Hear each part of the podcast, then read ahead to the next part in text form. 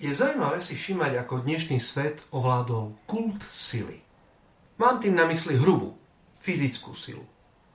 Ak sa pozrieme aj na súčasnú kinematografiu, nájdeme množstvo filmov, kde hrubá sila, svaly a zbranie hrajú vedúcu úlohu.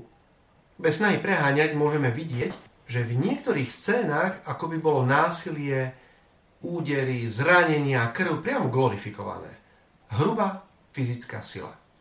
Hrdina je často ten, kto má vypracované svaly, ktoré musia byť podľa možnosti viditeľné. Ovláda bojové umenie a fyzicky eliminuje v tom lepšom prípade zlého nepriateľa. Takto je prezentovaný aj šťastný koniec filmového deja. Jednoducho, kto z koho.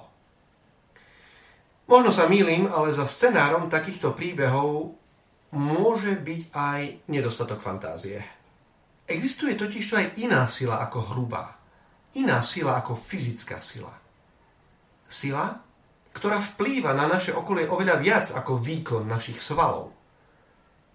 Hovorím o, o jemnosti, elegancii, ochote počúvať toho druhého.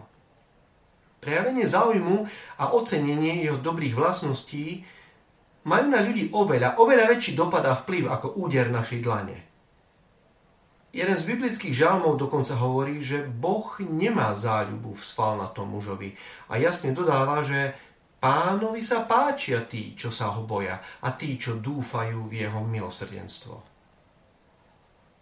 Uvedomili si to tí, ktorí v modernej komunikácii hovoria o schopnostiach človeka označených ako soft skills alebo tzv. meké schopnosti.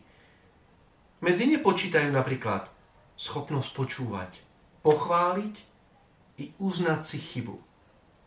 Neverbálnu komunikáciu. Schopnosť stavať mosty medzi ľuďmi. V politike sa tomu zasa hovorí soft power.